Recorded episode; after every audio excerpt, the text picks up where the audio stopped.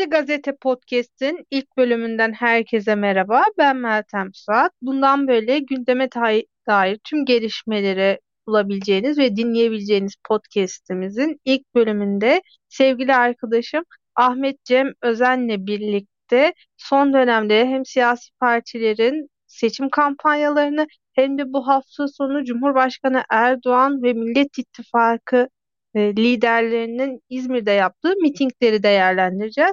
Cem, hoş geldin programımıza.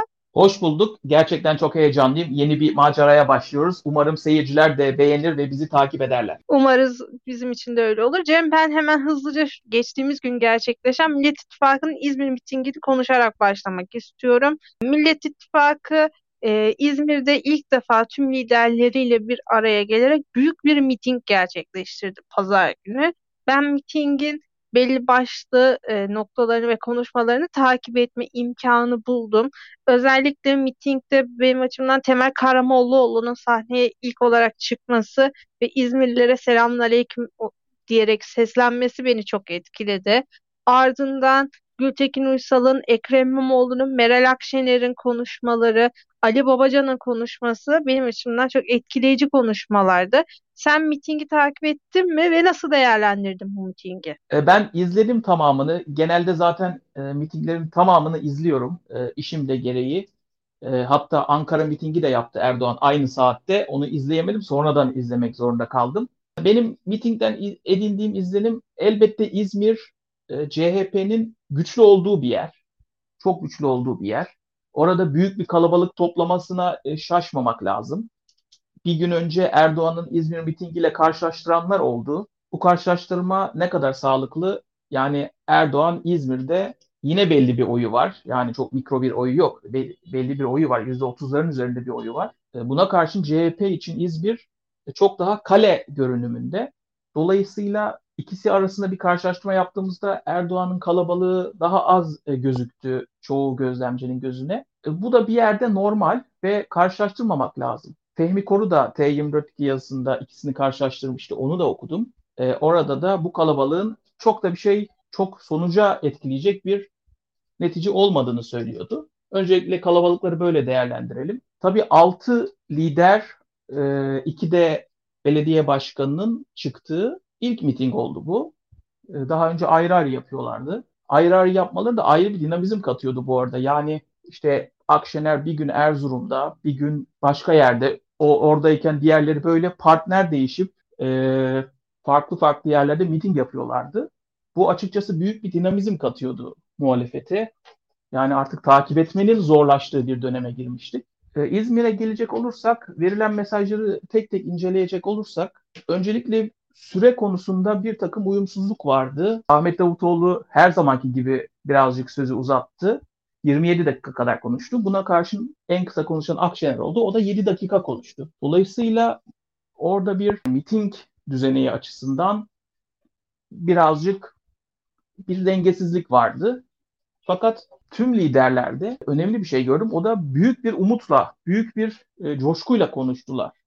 Seçimlerle ilgili olarak hepsinde o coşku, o kazanacağız hissi vardı. Zaten orada en önemli nokta da şu, Ekrem İmamoğlu kazanacağız dedi. Kazanacağız. Orası çok önemliydi bana göre. Artık o algıyı, ya biz geliyoruz, biz kazanıyoruz, siz konuşuyorsunuz ama biz yoldayız, geliyoruz mesajını bence tüm liderler İmamoğlu'yla birlikte güzel bir şekilde verdi. Kılıçdaroğlu'nun mesajları baktığım zaman genel CHP'nin genel seçim kampanya çizgisine uygun bir şekilde gençlere yönelik. Yani gençlere ilk başta gençlere seslendi zaten Kılıçdaroğlu. Bir önemli bir konuydu. Hemen rakamlar verdi. İzmir'de 215.000 kişi ilk kez oy kullanacak dedi. Türkiye'de bu rakam 5.300.000 ki İzmir için aslında yani bayağı yüksek bir oran yani. Baktığımız zaman 50-55 milyon seçmen içinde 215.000 azımsanmayacak bir rakam. CHP zaten hep gençlere sesleniyor.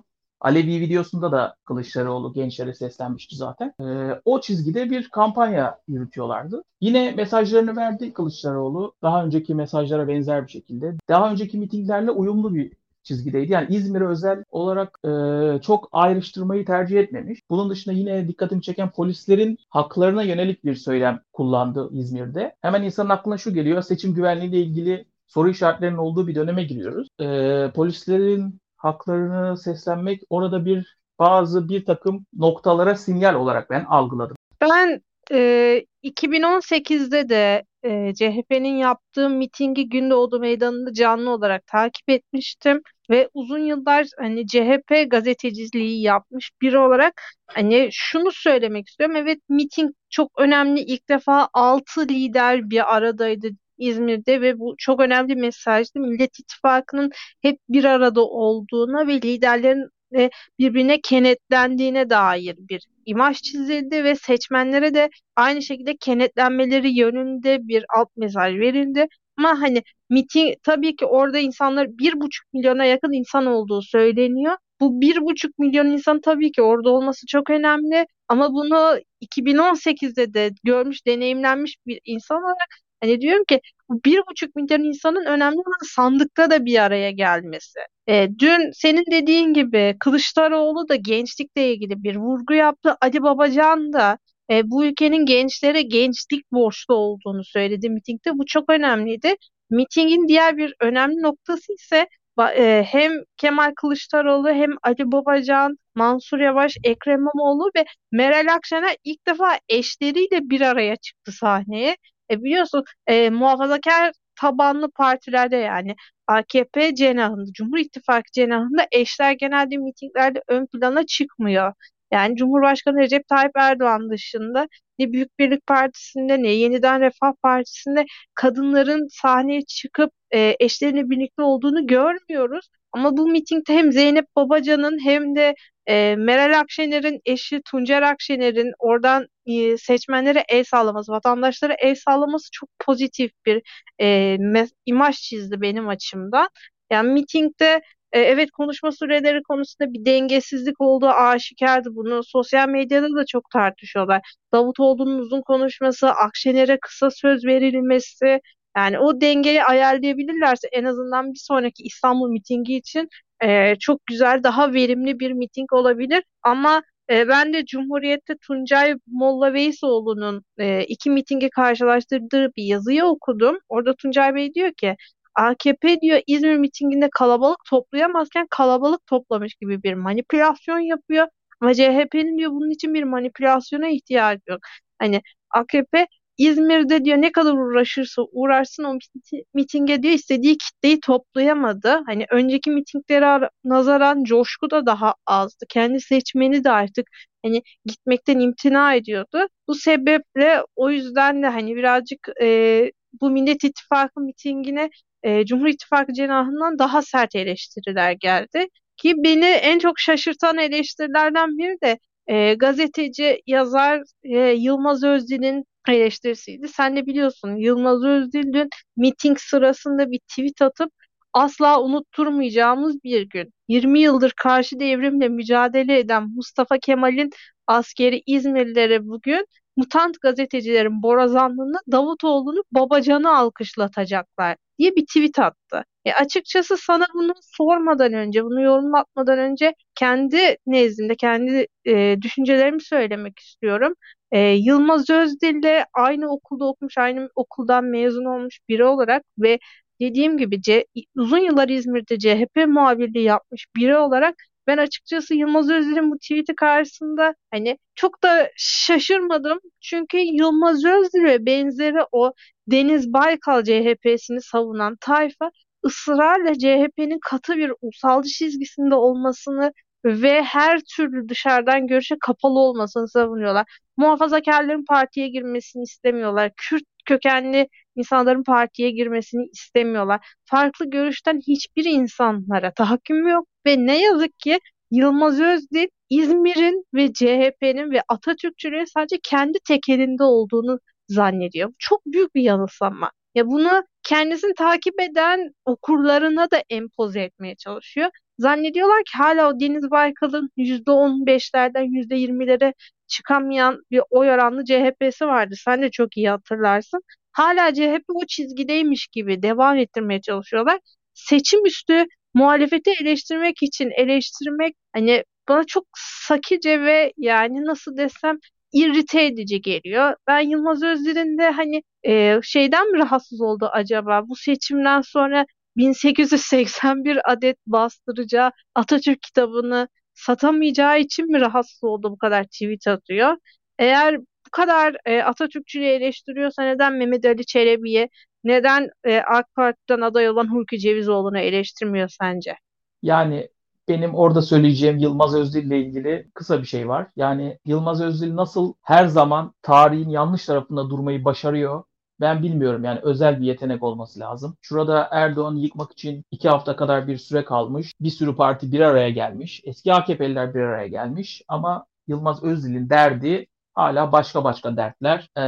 Maalesef bu zihniyet değişmiyor. Yani ne planlıyor ben bilmiyorum ki. Sonuçta hayır, matematik de belli. Sonuçta bir önceki seçimde AKP'ye oy verenlerin bir kısmının bu tarafa geçmesi lazım ki seçimi kazanabiliriz. Yani ama onun da derdi senin dediğin gibi küçük bir parti olsun, bizim olsun, İzmir takılalım, öyle düşünüyor. Yani Yılmaz Özdil'in kafasındaki lider olabilmek için, ben bunu geçen gün kendi Twitter'ımda da yazdım. Babala TV seyircisi izlenimde de anlatmıştım ya, onların gözündeki ideal başkan profili siyasette ulusalcı, yer yer ırkçı, başka hiçbir milletten, ırktan insana şey yok, saygısı yok ve ekonomide de sosyalist bir yönetim politikası izleyen bir lider olmasını. Yani hem ulusalcı hem milliyetçi hem sosyalist aynı çatı altında birleşmez. Bunu 1930'lu yıllarda Sosyal Sosyalist Parti Almanya'da zaten ele almıştı. Ya onların kafasındaki lider herhalde böyle bir lider. Başka türlü hani şu dönemde onların istediği gibi bir ne CHP olabilir ne de hani dediğin gibi seçime bu kadar az bir süre kadar herkesin kenetlendiği şu dönemde öyle bir lider çıkıp insanları kutuplaştırabilir. Peki Erdoğan'ın Ankara mitingini nasıl yorumluyorsun sen? Hem Ankara mitingini hem de İzmir mitingini. Evet, Ankara mitingi kalabalık açısından görebildiğimiz kadarıyla Erdoğan'ı tatmin etmişe benziyor. Oldukça yoğun bir kalabalık vardı. Mitingi izlediğimizde dikkatimi çeken, en çok çeken şey şu oldu. Erdoğan miting boyunca neredeyse hiçbir vaat vermedi. Yani şu konuda şunu düzelteceğiz, şurada şunu yapacağız. Hani nokta atış vaat hiç vermedi. Bunun yerine devamlı olarak muhalefete eleştirdi. Muhalefetin ülkeyi yönetemeyeceğini anlattı. Devamlı bu noktaya sinyal verdi. Devamlı bu noktaya sinyal attı. Ve tabii ki her zaman olduğu gibi terörle ilişkilendirdi. Terörle ilişkilendirmesi, onlara laf atması çok şaşılacak şeyler değil tabii ki. Erdoğan'ın klasik oyun planı zaten bu şekilde ama bütün miting boyunca neredeyse hiç vaat, insanlara bir vaat vermeden sadece karşı tarafı suçlama üzerine kurması ve teröristlikle itham etmesi, ki mesela şu cümleyi kullandı: "Bay Bay Kemal, talimatı Kandil'den alıyorsun." Şimdi bu kadar sert de cümleler kullandığı bir mitingde sadece karşı tarafı yıkmaya yönelik oynaması bana biraz enteresan geldi. Hani onun açısından baktığımız zaman da biraz da hatalı geldi açıkçası. Yani ben tabii öyle bir seçmen kalmadı ama hayali olarak söylüyorum. Kararsız bir seçmen oturup ne vaat edecek bana, hele genç bir seçmen ne vaat edecek diye bunu izlese, yani hiçbir şey yok içinde. Neredeyse hiçbir şey yok. Bir diğer nokta, Erdoğan'ın artık çok tarih dışı mı diyeyim, outdated, yani kendini güncellememiş bir zihin yapısı var. Yani bu bence artık bir şeyleri çözemediğinin de kanıtı. Yani mesela Ankara ve İstanbul'da ne yapmışlar ki frekansında bir sözler söylüyor devamlı olarak. Bu mitingde de çokça söyledi. Baktığımız zaman bu sözlerin altını dolduracak bir zemin yok, ne Ankara'da ne İstanbul'da. Yani İstanbul ve Ankara zaten yaptıklarını, hani icraat olarak yaptıklarını anlatabilsinler diye zaten oyuna dahil edildi. Yani bir taraf İmamoğlu ve Yavaş'ı silah olarak kullanıyor. Çünkü icraatları var. Biz bu icraatları anlatalım. Yönetemez eleştirileri var. Hayır, biz 4 yıldır çok da iyi yönettik diyebilmek için sisteme dahil edildi. Öte tarafta Erdoğan ne yapmışlar ki çizgisinde dolaşıyor. Mesela 3C olarak tanımladı CHP'yi. Çöp, çukur, çamur. Ben İstanbul'u böyle tanıdım 1994'te. Yani yani 30 yıl önceki durumla bugünü karşılaştırması kendisinin bence hatalı noktadan ilerlediği, kendi açısından tabii ki hatalı noktadan ilerlediğini gösteriyor. Haliç'i biz temizledik diyor. Yani bunlar çok eski hikayeler. Bunlar çok arkada kaldı artık. Yani insanlar öyle çöp sorunu İstanbul'da, çöp toplama sorunu şu an yok yani. Olmayan bir sorun üzerinden kendisine siyasi destek devşirmeye çalışıyor. Bu benim gerçekten dikkatimi çekti. Zaten akşamında çıktığı Avrupa yayınında da benzer şeyler söyledi. Yani dolayısıyla Ankara mitinginde genel olarak altılı masa terörle işbirliği yapıyor. Biz İHA, SİHA, TOG, kızıl elma üretiyoruz. Ülke bunlara emanet edilemez. Bunlar yapamazlar. Devamlı o çizgide bir pasif, Kılıçdaroğlu'nun söylediklerine defans yapan, reaktif, hani kendisi masaya yeni bir şey koymayan bir konuşma yaptı. Hatta şöyle de bir şey kullandı ki bence gene hata, ki üst üste hata yapıyor bence iletişim açısından. O biraz soğan patates üretsin diyor. Yani biz TOG ürettik, şunu ürettik, bunu ürettik. Siz gidin soğan patates üretsin diyor. Seçimlerde ekonominin, ekonomik refahın, ekonomik sıkıntıların yani ne kadar önemli olduğunu bütün seçim kampanyacıları herkes bilir. Ama kendisi tercih etmiyor. Hatta bir cümleyi de çektim. Tüm bu anlattıklarımı özetlesin diye. Mitingin sonuna doğru şu cümleyi kullandı. Ben vaatten bahsetmiyorum, yaptıklarımızı anlatıyorum diyor. Yani bunu bir de övünerek diyor. Yani ben vaat vermiyorum, şunu yaptık diye anlatıyorum diyor. Yani 21 yılda 605 milyar liralık kamu yatırımı yaptık Ankara'ya diyor. Yani şimdi bunun seçimlere yönelik, yani bir de 21 yıl yani uzun, yani uzun bir dönem. Yani 605 milyar liralık yatırımın bir seçimlere yönelik bir noktası yok. O yüzden verdiği mesajlar açısından, anlatmak istedikleri açısından ben Erdoğan'ın Ankara mitingine son derece pasif, defansif, reaktif buldum. Sanıyorum artık yeni seçmen kazanma noktasında herhangi bir yeni adım atmayı düşünmüyor. Sadece eldekileri koruyalım diye düşünüyor. Ve o yarattığı o havanın, hikayenin devamı için onu besleyecek şeyler söylüyor. Küreselcilerin adamı dedi, LGBT'cilerin adamı dedi. Altılı masa için. Memurlar CHP yönetimi döneminde maaş almadığı günleri hatırlar dedi. Yani öyle bir gün yok. Yani Türkiye Cumhuriyeti'nde memurun maaş almadığı bir gün yok. O gün zaten ülke yıkılır bence. Yani bu çerçevede beni hem biraz şaşırtan hem de düşündüren, niçin böyle davrandığını, niçin böyle bir söylev bulduğunu tam anlamadım. Bir miting yaptı. Meltem, bir konu daha var. O da kimlikle ilgili. Kılıçdaroğlu'nun olay yaratan Alevi videosunu düşünürsek ona Erdoğan tepki gösterdi aslında. Şu sözlerle tepki gösterdi. Dinleyelim. Ya sana kim dedi Alevi misin değil misin? Bizim Alevi'ye de saygımız var. Her türe saygımız var. Bunu söylemene ne gerek var? Sen Aleviliğini yaşa. Ama anlatmaya gerek yok. Bu tablo CHP ile hiçbir ilgimizin olmamasına rağmen bizi bile rahatsız ediyor. Belli ki Erdoğan seçim boyunca daha önce de yaptığı üzere Kılıçdaroğlu'nun Alevi kimliğine yönelik bir işaret gösterme iletişimi yapacaktı. Ya bakın bu Alevi, yani biliyorsunuz kendisi Alevi. Yani Alevi siz biliyorsunuz, yani ona göre gibi o Türk-Sünni kültürel altyapıda yeri olan Alevi fobiklik mi diyeyim, Alevilere karşı olan o alerjiyi kullanmak istiyordu. Fakat Kılıçdaroğlu önleyici bir vuruş yaparak o yöndeki planlarını biraz bozdu. Şimdi farklı bir noktaya çektiler. Bahçeli'nin de benzer açıklamaları olmuştu. Yani sen Alevisin bunu niye açıklıyorsun şimdi gibi. Gene aynı şeyi aslında gene aynı noktaya getirmek istiyor. Yani siz buna oy verecek misiniz? Ya bu Alevi gibi bir işaretleme var orada. Onu da sürdürdü. Yani Ankara mitingi böyle terör, kimlik ve eski olaylar nostaljik bir havada sona erdi. Yani evet, Bahçeli'nin de hani Alevi videosuyla ilgili söylemleri var, senin dediğin gibi. Neden illa Alevi olduğunu vurguluyorsun? Sen mezhepsel bir kampanya mı yürütüyorsun diye bir eleştiri yaptı kendi mitinginde Kılıçdaroğlu'na. Hani bu partilerin genel olarak seçim kampanyalarını değerlendirmeni isteyeceğim senden, ama bu hafta sonunun farklı bir tartışması da vardı. Biliyorsun bu sene Teknofest yapıldı Atatürk Havalimanı'nda. Her sene Eylül ayında yapılan Teknofest bu yıl Nisan ayında yapıldı. Gerekçe olarak da festival yönetiminin Cumhuriyet'in 100. yılı olduğu için 3 farklı şehirde, İstanbul, Ankara ve İzmir'de 3 ayrı festival düzenleyeceğiz. İstanbul ayağını o yüzden öne çektik denildi. Ancak bu Teknofest'in birazcık da siyasi propaganda yapılması yönünde kullanıldığına dair iddialar da doğurdu.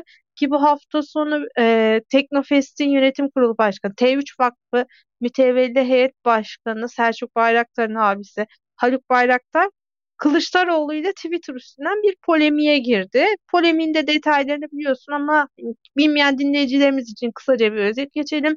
Kemal Kılıçdaroğlu seçilmesi halinde Atatürk Havalimanı'nın bir uzay ve havacılık üssü olacağını dile getirdi ve Haluk Bayraktar bunun üstüne bir tweet atarak bunlar Atatürk Havalimanı'na Amerikalılara peşkeş çekecekler çünkü bizim yapabileceğimizden şüpheleniyorlar ve bu sebeple aynı Nuri Demirağ'ın uçaklarını toprağa gömdükleri gibi bizi de toprağa gömmeye çalışıyorlar dedi. Sen bu Teknofest'in bu sene erkene çekilmesi ve Bayraktarların bu açıklamasına ne diyorsun Cem? Yani Teknofest bu sene siyasi propaganda aracı olarak kullanıldı yoksa hala bir milli teknoloji hamlesi olarak mı devam ediyor? Hep propagandaydı. Yani başından beri hep propagandaydı.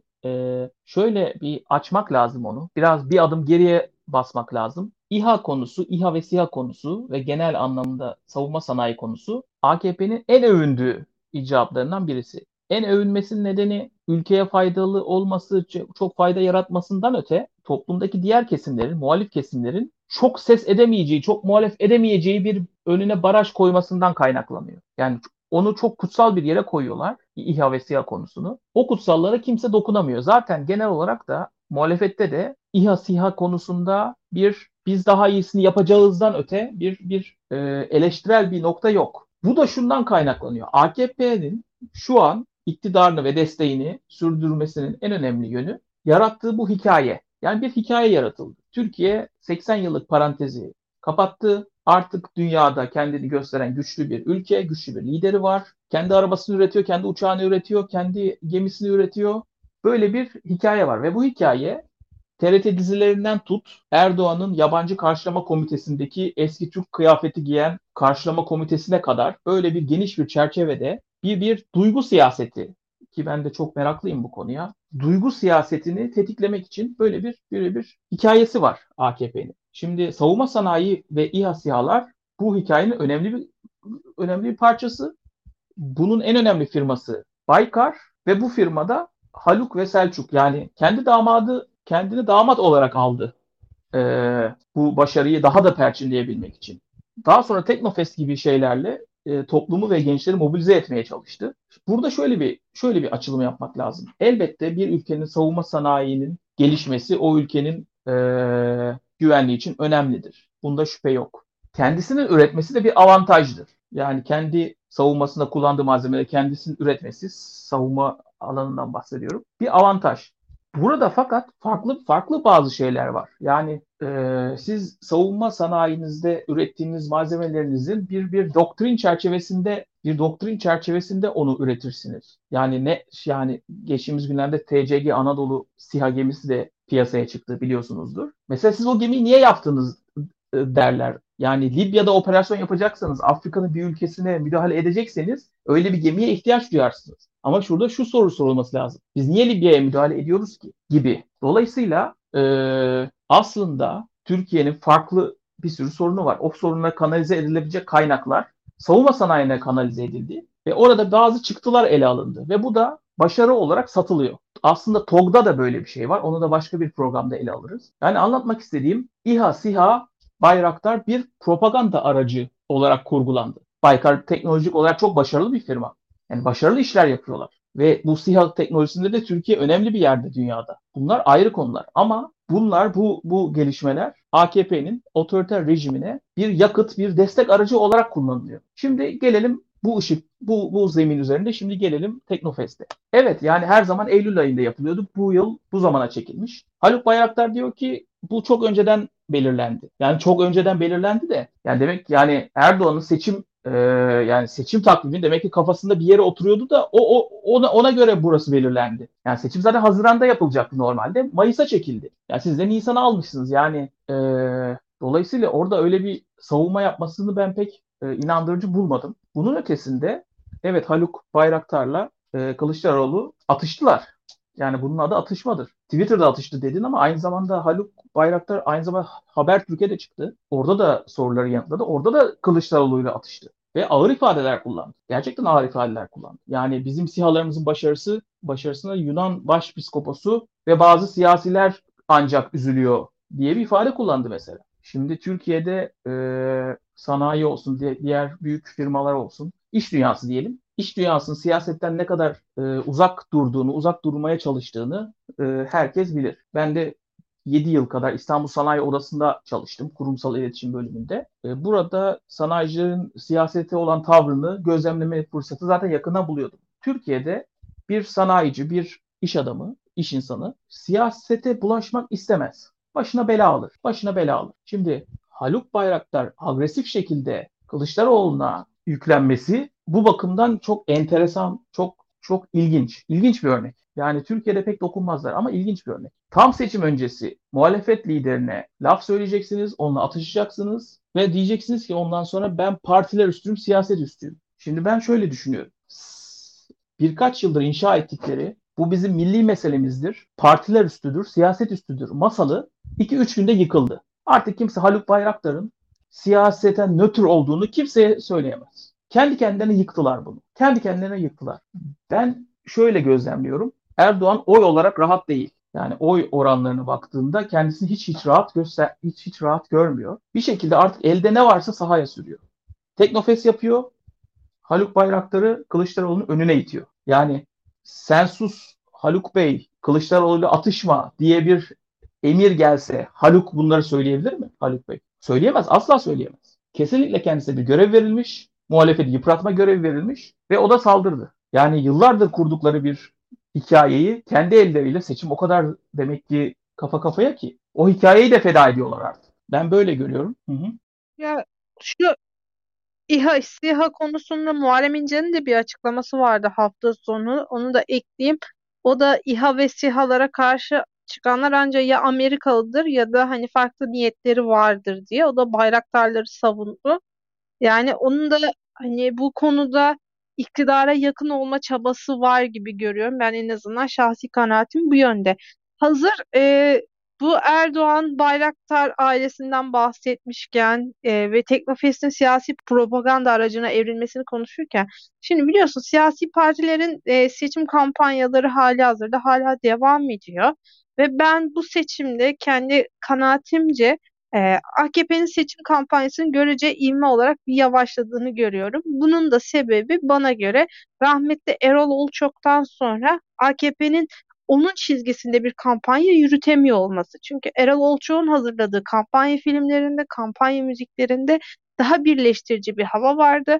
Ama şu an aynı etki yok. Senin dediğin gibi geçmişe dönelik sürekli bir yerli ve milli kızıl elma gayesi gütmek, gerek TRT'de yayınlanan diziler gerekse saraydaki o eski kıyafetli asker kostümü giymiş işte görevliler hepsi bir geçmişe dönük. Ama Erol Olçok'un hazırladığı kampanyalarda daha birleştirici günümüzde olan şeyler vardı. Peki sence bir kurumsal iletişimci olarak partilerin seçim kampanyalarını nasıl değerlendiriyorsun? Şu an hangi parti daha iyi götürüyor bu işi? Meltem, PR piyasasında şöyle bir söz var. Olmayan şeyin PR'ı yapılmaz. Senin Erol Olçok'tan bahsettiğin dönem, yani 2016 öncesi, AKP'nin öyle veya böyle anlatacak bir şeyleri vardı. Yani kampanyanın, sen güzel söyledin, gerçekten bir düşük yoğunlukta gidiyor. Kampanyası bir coşku yok, bir heyecan yaratamıyor. Bunun nedeni tercih ettiği videolar, sloganlar değil. İçeride siyasi olarak anlatacak bir şey yok. Aynı Ankara mitinginde bahsettiğim gibi bir vaadi yok. Sizin anlatacak bir şeyiniz yoksa ya biz olmayan şeyi nasıl anlatalım diye döner durursunuz. Yani asıl konu bu iletişimin her safhasında da olan bir şeydir. Yani elinizdeki mal güçlüyse sizin onu tanıtımınız, satışınız da güçlü olur. Mal kötüyse uğraşırsınız. Ben bunu nasıl anlatacağım, nasıl satacağım diye. Bu sene genel olarak seçim kampanyaları düşük tonda gidiyor ve siyasi coşku çok az. Bunda iki önemli neden var. Birincisi deprem. Depremden sonra coşkulu kampanya yürütmek istemediler haklı olarak. Oradaki hayatını kaybeden vatandaşlarımızın anısına da bir saygı olarak. Ardından Ramazan. O da bir illaki toplumsal, özellikle Anadolu coğrafyasında bir toplumsal hayatın akışının yavaşlamasına neden oluyor. Bundan da etkilendiler. Ama ikinci bir neden var. Coşkunun olmaması. Seçim sistemi. Yani seçim sistemi tuhaf birlikteliklerin olduğu, kendi içinde tutarlı olmayan bir seçim sistemi zaten. Bu seçim sisteminin tuhaflığı seçmene ve onun coşkusuna da yansıyor. O yüzden bir coşkusuzluk genel olarak var seçim kampanyalarında. Şöyle üzerinden geçecek olursak AKP'nin seçim kampanyası sanıyorum 20 yıldır hep böyle kazandıkları için seçimi, en azından son dönemde genel çizgiyi değiştirmediler. Karşı taraf yönetemez, karşı taraf terörle bağlantılı ve üzerinde de bir kimlik siyaseti ki Bekir Bozdağ'ın şampanya göndermesiyle de bu tamamen cisimleşti. Yani bir hikaye var. Türkiye'de gerçek bir millet var, gerçek millet. Bir de siyasi elitler var, zengin siyasi elitler. Bunlar ülkenin kanını emiyor. Biz çıktık, milletimizle bunları yendik. Bunlar tekrar gelmek istiyor, bunları engelleyelim. Genel eğilim bu yönde ve gerçekten hani AKP'nin kampanyasına baktığımda ya bu da iyi bir gol oldu veya bu da iyi bir dinamiklik kattı kampanyası diyeceğim bir şey ben göremiyorum. Yani genel olarak başarısız gidiyor. Artı Erdoğan'ın 3 gün hastalanıp meydanlardan çekilmesi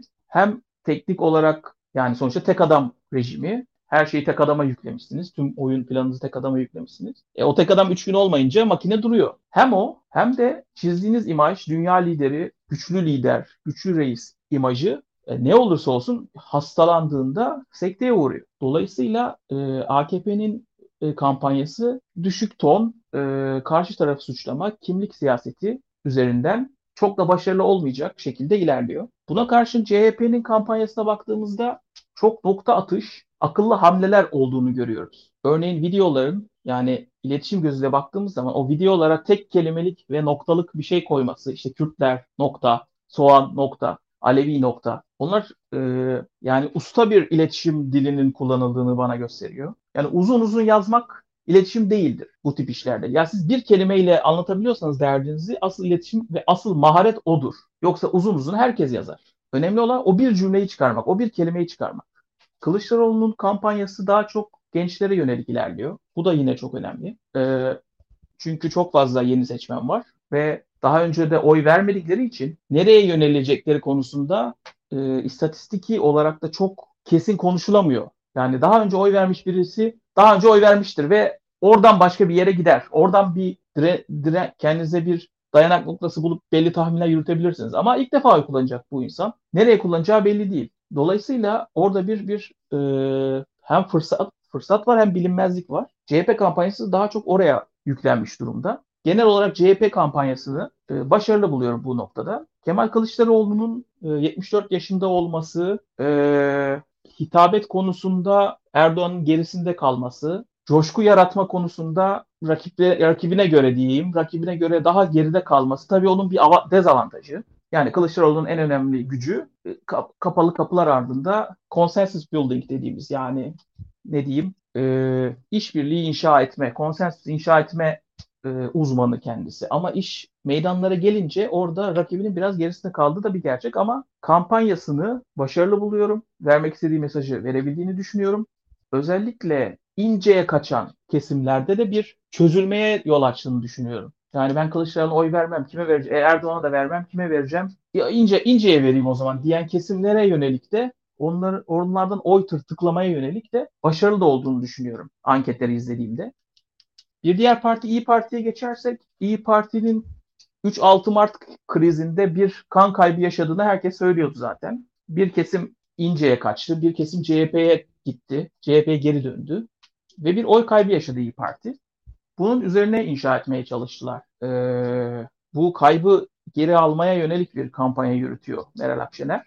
Şu an tamamen milliyetçi bir söyleme kaydı İyi Parti. Sert bir antiterör söylemi, sert bir milliyetçilik, karşı tarafı terörle el ele gösteren, yani kendisine yapılan şeyi aslında tam tersini yapıyor. Bu yönde bir kampanya yürütüyor Meral Akşener. Kaçan oyları, özellikle MHP'ye gitme potansiyeli olan oyları kaybetmemek için. Ben biraz da başarılı olduğunu düşünüyorum. Birazcık yani nasıl anlatayım, boş kalan milliyetçiliği, orada öyle bir boşluk var. Yani İYİ Parti'nin kullandığı söylem şu an çok kullanılan bir söylem değil.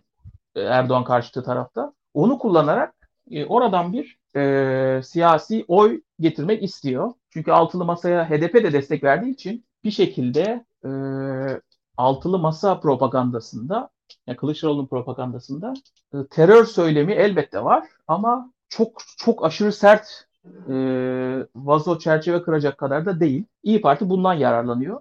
MHP'ye gelirsek MHP aslında AK Parti'ye büyük bir kazık attı. ortak liste yapmayarak. Zaten bir yıl önce yapılmış seçim sistemindeki değişiklik zaten ortak liste yapmaları içindi. Yani oturdular, bir yıl uğraştılar. Ortak liste yaparsak biz bu işi götürürüz diye bir hesap yaptılar. Fakat gün gelince MHP ben ortak liste yapmam dedi. Niye böyle dedi? Bence İyi Parti'den kaçan o biraz önce konuştuğumuz bazı milliyetçi oylara göz dikti. Yani İyi Parti'yi yutabileceğini düşündü. Eğer planı doğru giderse, ki şu an biraz bozulmuş gibi gözüküyor ama yani İyi Parti'nin çok üzerinde bir oy alırsa Türkiye'deki milliyetçi seçmenin birinci partisi, birinci adresi olmayı başarmış olacak. Bence bunu kovalıyor. Bir diğer konu da ittifakın diğer partileri, özellikle Yeniden Refah, ona karşı bir yarışa girmek istemedi Devlet Bahçeli. Şunu söylemek istiyorum. Ortak liste yapılsaydı eğer MHP'nin oy oranı gerçeği yansıtmayacaktı. Biraz da düşük çıkacaktı. Çünkü bazı yerlerde aday göstermiyorsunuz. Aday göstermediğiniz zaman orada oy oranı sıfır oluyor. Bu da Türkiye toplamına baktığınız zaman yani gerçek oy oranınız %8 ise belki şeyde 5-6 çıkacak ortak liste yaptığınızda. Şimdi Yeniden Refah ortak liste yapmıyor. Kendisi giriyor ve oy potansiyeli bir ara 3-4'e kadar geldi. Yani şöyle bir senaryo. Yani MHP'nin %5 aldığı, Yeniden Refah'ın 4-4,5 aldığı, hatta belki geçtiği böyle bir senaryo Devlet Bahçeli'nin koltuğunu koruyamamasına kadar yol açacak bir krize yol açabilecekti. Ben bir miktarda bundan korktuğunu düşünüyorum. Genel olarak kampanyalar bu şekilde. Ya ben şöyle, özellikle senin dediğin Bekir Bozdağ'ın işte biz kazanırsak anlı secdeye varanlar şükredecek, onlar kazanırsa şampanyalı kutlayacaklar söylemini ve Süleyman Soylu'nun CHP iktidara gelirse kadınla kadın, erkekle erkek evlenecek ve LGBTİ'nin içindeki Q hayvanla evlenmek demek tarzındaki bu ötekileştirici söylemlerini çok hani irrite buluyorum ve inanılmaz rahatsız edici. Yani ben bunu daha önce de dediğim gibi sosyal medya hesabımda da paylaştım. Sanırım 21 yıldır iktidarda oldukları için karşılarındaki seçmeni hala şampanya patlatan beyaz Türkler olarak görüyorlar ama yani o köprünün altından çok sular aktığı için yani şu an en beyaz Türk diyenin bile şampanya alacak parası yok. Çünkü Türkiye'de orta direk diye bir şey kalmadı. Ve benim hani birçok arkadaşım diyor ki en fazla köpüklü şaraba kadar paramız çıkabilir. Ondan ötesini karşılayamayız diye. Bir de bu işte CHP'nin iktidara geldiği gün kadınla kadın, erkekle erkek evlenecek. Yani neden bu Süleyman Soylu bu kadar rahatsız ediyor anlamış değilim. Yani bu kutsal ailelerini sürekli bir tehdit altında olarak görüyorlar. Çünkü kendi gençleri bile artık evlilikten uzak duruyor ve evliliğe mesafeli yaklaşıyor diye suçu başkalarına atıyorlar. Ve hani nacizane şöyle bir tavsiyem var. En azından o Q harfinin queer anlamına geldiğini ve ifade ettiğini anlatacak birkaç bir şey okursa hani hem Süleyman Soylu hem de onun seçmeni hani bizim için de daha iyi olur diye. Çünkü Q'nun herhangi bir hayvanı temsil ettiğini de ben bilmiyorum açıkçası, yeni öğrendim. Q hayvanla evlenmek demekmiş diye. Buradan tüm dinleyicilerimiz de 15 Mayıs günü kedimle olan nikahımı beklerim. Bu mantıkla yola çıkarsak. Cem, çok teşekkür ederim yorumların için. Bu haftanın manşetini atmış olduk. Seninle birlikte hem manşeti hem de sürmanşeti bir gözden geçirelim isterim. Manşetimizde bu hafta sonu gerçekleşen Recep Tayyip Erdoğan ve Millet İttifakı'nın İzmir mitingleri vardı. Sürmanşette ise siyasi partilerin seçim kampanyalarını yorumladık ve aralarda hem Teknofest'i hem de Bayraktar ailesinin bu Kılıçdaroğlu'yla girdiği siyasi polemiği hem de Erdoğan'ın Alevi söylemini değerlendirdik. Erdoğan ve Bahçeli'nin Alevi ifadelerini değerlendirdik. Bir sonraki bölümümüzde yeni manşetlerle görüşmek üzere diyorum Cem. Görüşmek üzere. Çok teşekkürler. Ben teşekkür ederim. Daktilo 1984'ün diğer podcastlerini dinlemek için bizi Spotify, iTunes ve Google Podcast kanallarımızdan takip edebilirsiniz. Ayrıca Daktilo 1984'ün diğer yazı ve içeriklerine göz atmak için web sitemizi ziyaret etmeyi ve YouTube kanalımıza abone olup katıl butonuna tıklayarak bizleri desteklemeyi unutmayın. Hoşça kalın.